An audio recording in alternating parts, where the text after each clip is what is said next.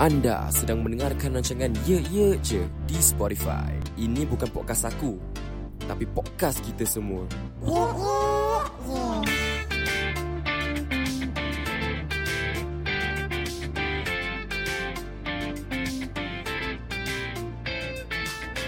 Assalamualaikum. Kini kembali dalam podcast Ye Ye Je Podcast nombor 1 di Woodlands dan di Spotify. Uh, Sekali lagi terima kasih Kerana sudi mendengarkan podcast Ye Ye Je. Korang memang baik sangat lah Daripada hari pertama sampai sekarang.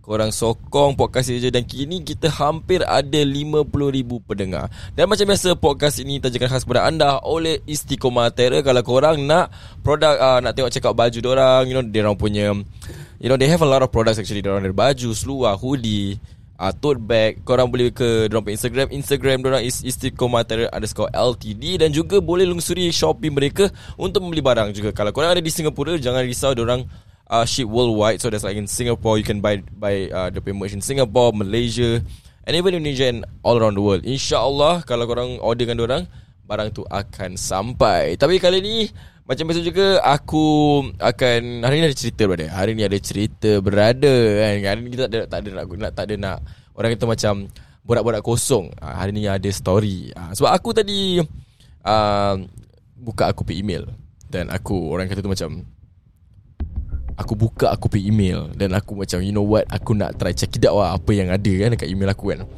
Dan aku macam nampak Alamak Macam ada cerita lah bhai. Kira ada cerita lah eh. So aku macam buka lah cerita ni kan. So uh, um, Yes Aku baca like Like sikit lah I guess. But yeah I'm gonna read it to you guys. A confession Daripada Aira Tan. You know Aira Tan Ada email aku uh, Tentang confession ni. And Before aku actually You know Start bercerita Let lu Aku nak cakap benda. Aku hari ni tak kesurangan Aku ada Girlfriend aku in the house.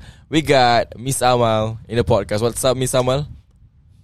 Hello, it's good to be here, I suppose. Yeah, so yeah, so basically aku dengan Amal akan merungkaikan uh, orang kata tu merungkaikan episod kali ni dan kita dia dia akan dengar lah apa yang aku nak kongsikan dan kita nak tengok macam reaksi Amal uh, dan maybe kita boleh share our thoughts on this and you know we we try to like be part of the story lah. You know that kind of thing. So Amal, are you ready? I'm I'm ready. Yeah. Yeah. I'm okay. Ready. So without further ado, then without without without lah. Apa je without without without. Kita akan teruskan membacakan kisah ini. Let's go. Kita kata okay. The email started macam ni. Hi. Recently, I found out that my husband has been watching porn secretly again. Those porn on Tumblr, Twitter, and even those on porn website. This has been happening ever since I am pregnant with our first child. I know it's normal how men watch watch and watch those stuff. But again, it hurts until I can't find any more words to say to him. He promised he won't watch it, but when I found out he watched it again, my heart broke. Sedih. Sebab as a wife, I have now I have no nafsu for others, but knowing that my husband has nafsu over other women's body, it is sad. Plus, He is always asking me to cover myself properly Tapi He watch perempuan lainnya badan Macam mana tu? I confronted him All those porn search is from his Google account Even on his Google history But he denied it I also I also said that he searched for all those porns on Twitter but he denied. He said he don't have Twitter. Padahal the night before I went through his Twitter on his phone. Turns out he quickly uninstalled it to make it seem like I was delusional. He keeps denying it. I told him, how can it not be you when all the Google search and website history is in your phone? He's just diam and continue to treat me like he did nothing wrong. Entahlah. Mungkin it is all my insec insec apa ni? insecurities speaking right now.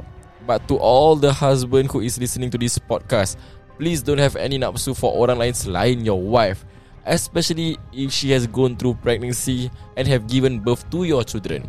Yes, Our bodies go through a lot of change. We know that and we try to change it again for you. So please do love your wife as she is. Right? Itu adalah confession daripada Aira Tan. So, what are your thoughts after knowing this? I'm sad, You're shocked, disgusted. Mhm. Not just by what was shared, but by the tone that she was sharing with. You know, how she said that, oh, I know it's normal.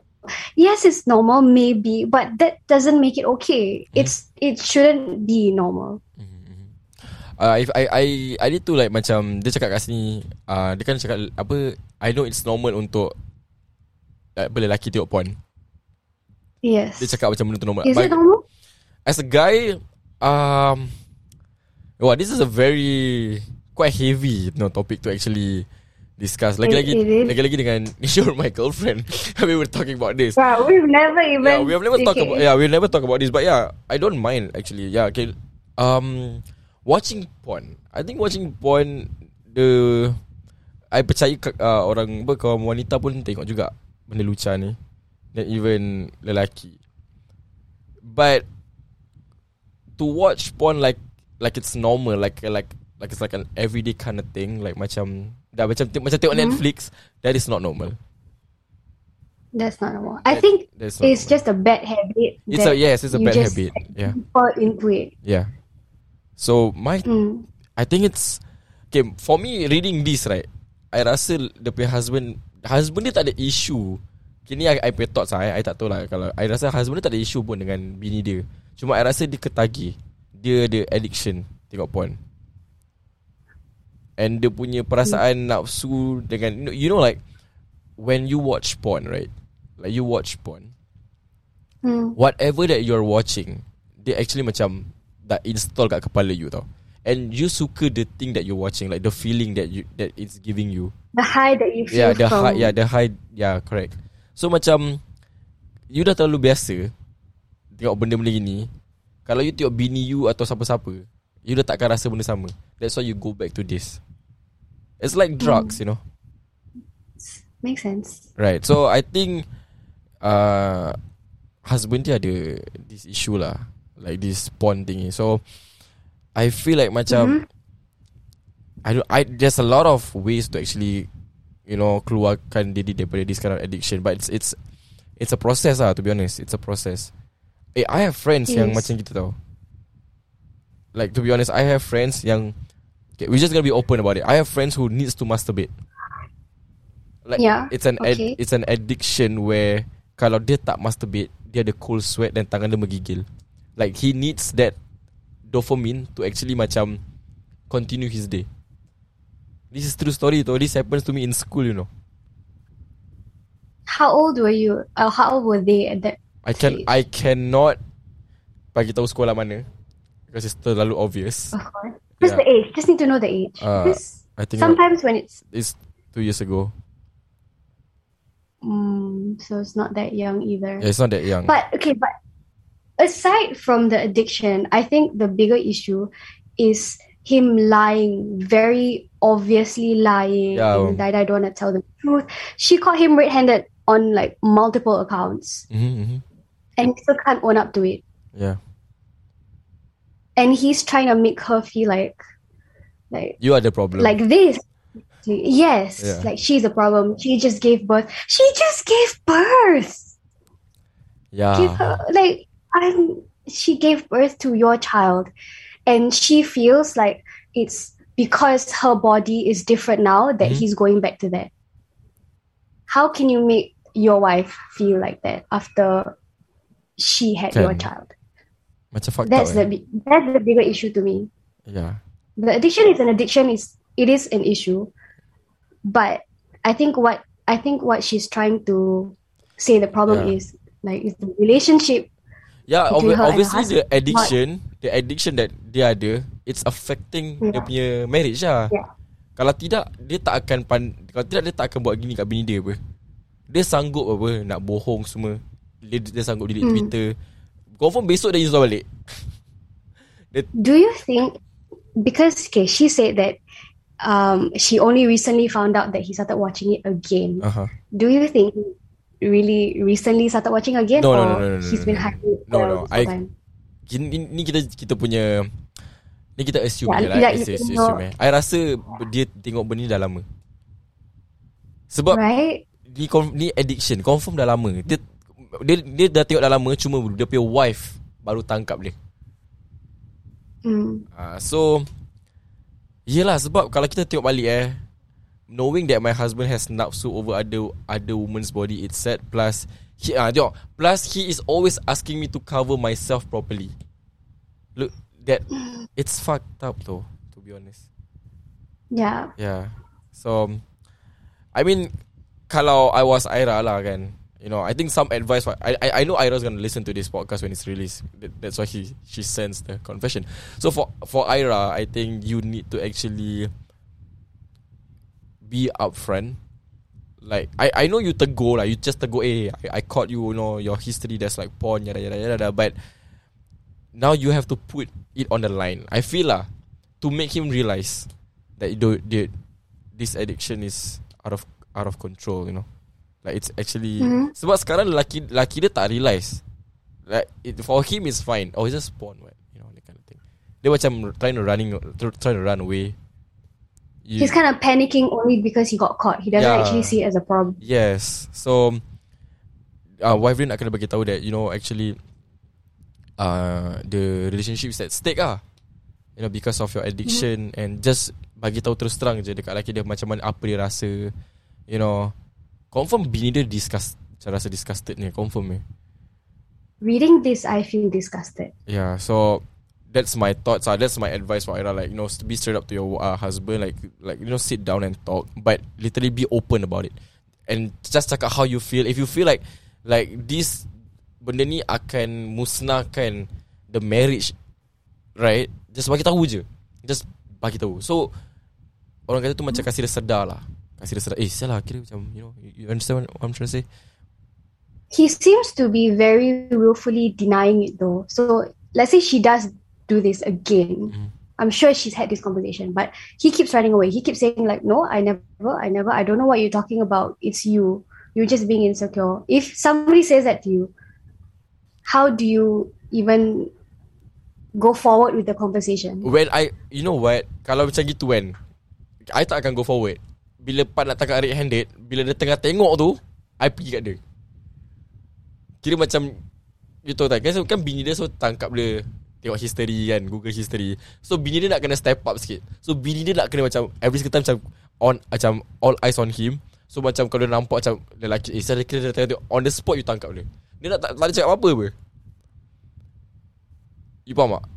So bini dia nak kena like Step up a bit lah Macam Kalau lelaki ni jenis yang macam ni Nak buat macam mana Asyik nak deny je Habis deny macam Oh nothing wrong Nothing wrong I think she should just take lots of screenshots, have some hard evidence, print it out, and then throw it in his face. Uish Itu kira dah macam movie tau No, because okay, I'm already so hurt. Like say, I'm putting myself in her situation. Okay, Okay I you, yeah, okay as as the wife who just gave birth and you know, I'm I am taking care of a child. Mhm. Do you think I have the energy or even the the brain space to try to catch my husband red-handed? I don't even want to. I wouldn't want to catch him red- red-handed. So to have to do that will be very difficult for me, like emotionally as Okay well. lah Kalau emotionally I, I faham Sebab dia Yelah tengah sakit kan You're hurt Habis ya, Yeah. Okay okay I, You don't want to catch them red-handed. You don't. Habis, habis, habis macam mana nak settle lah Kan biarkan kan je Okay, then you have the hard evidence. uh, Hopefully she states Okay everything. the, the hard evidence you And have then- You campak dekat dia punya face Then after that what happens Okay, nah, maybe not tampak in his face lah. Mm. but maybe, you know, have like a, not have a third person. Put him in a situation where he has no choice but to be upfront about it. Because if it's just between you two, he will continue lying to you. He will continue Eh, lying to ajak cover up ajak for this. punya in-law semua lah involve Or the mak dia semua Everyone involved That's exactly what I'm thinking. Just Yeah. like approach your mother-in-law and be like, "Hi, you know, um, I found out this. I'm feeling like this. Uh, would would it be possible if like you help facilitate this conversation or something like that?" Yeah So macam Kalau everyone's involved Dia dah tak boleh lari apa Exactly, because this kind of thing it is very serious. If it is going to affect your marriage hmm? and your family, he needs to step up. Ah, Betul, he betul. needs to step up. He needs to be responsible for his own actions and addictions. You know, 'Cause biar, he's biar ada anak lagi, ada anak lagi. Okay lah, I feel like whatever points that you're saying, it's it's it's a takeaway lah. Like both of us ada kita je points. So hopefully if Yeah. Ira is listening to this episode, uh, kita actually macam orang kata tu macam uh, macam nak cakap macam kita I hope. we I, Okay. I hope that apa-apa yang kita cakap dia tolong dia, you know.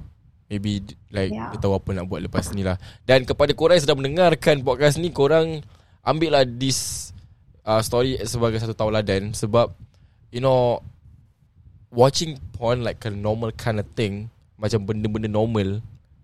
Jangan cakap porn lah eh. Kita amal kita jangan cakap porn eh. You know Netflix kan kadang-kadang there's like this like you know the 365 days, you know that that movie. The 365 days. I didn't. I didn't watch. You know, like Fifty Shades of Grey or whatever, sex education. Didn't watch that either. Ben- yeah, no benda-benda macam gitu. Even small scenes Okay. of the movie boleh trigger tau. Because you don't, different people are into different things, so nak kena berhati-hati. Uh, Hmm. So, I harap lah cerita ni, you know, open up a lot of people punya pandangan dan eyes supaya jangan orang kata tu uh, ambil ringan lah tentang pornografi. Uh, so benda ni ag- agak serius. So dengan itu, dengan itu saya nak cakap terima kasih uh, Miss Amal sebab berada di podcast Agent ni. Macam ni eh perasaan ada dekat awak punya ni, uh, ni kat sini. Macam ni ada perasaan dia? Okey tak? Okay, yeah. Okey. Fun. eh? Okey. eh? Kalau gitu insyaAllah kalau rezeki kita akan buat lagi lah. Uh, ni first time kan? First time kan? Ni kira episod ni akan release so first time lah ada dekat sini kan. First time when you bring such a heavy topic to me, I thought it would be light and fun. We can talk, but yeah. Ya. InsyaAllah ada rezeki kita akan buat lagi sama-sama. Tapi dengan itu, uh, I want to say thank you so much uh, to you guys for listening to this podcast and I'll see you guys the next episode. Bye-bye. Bye bye.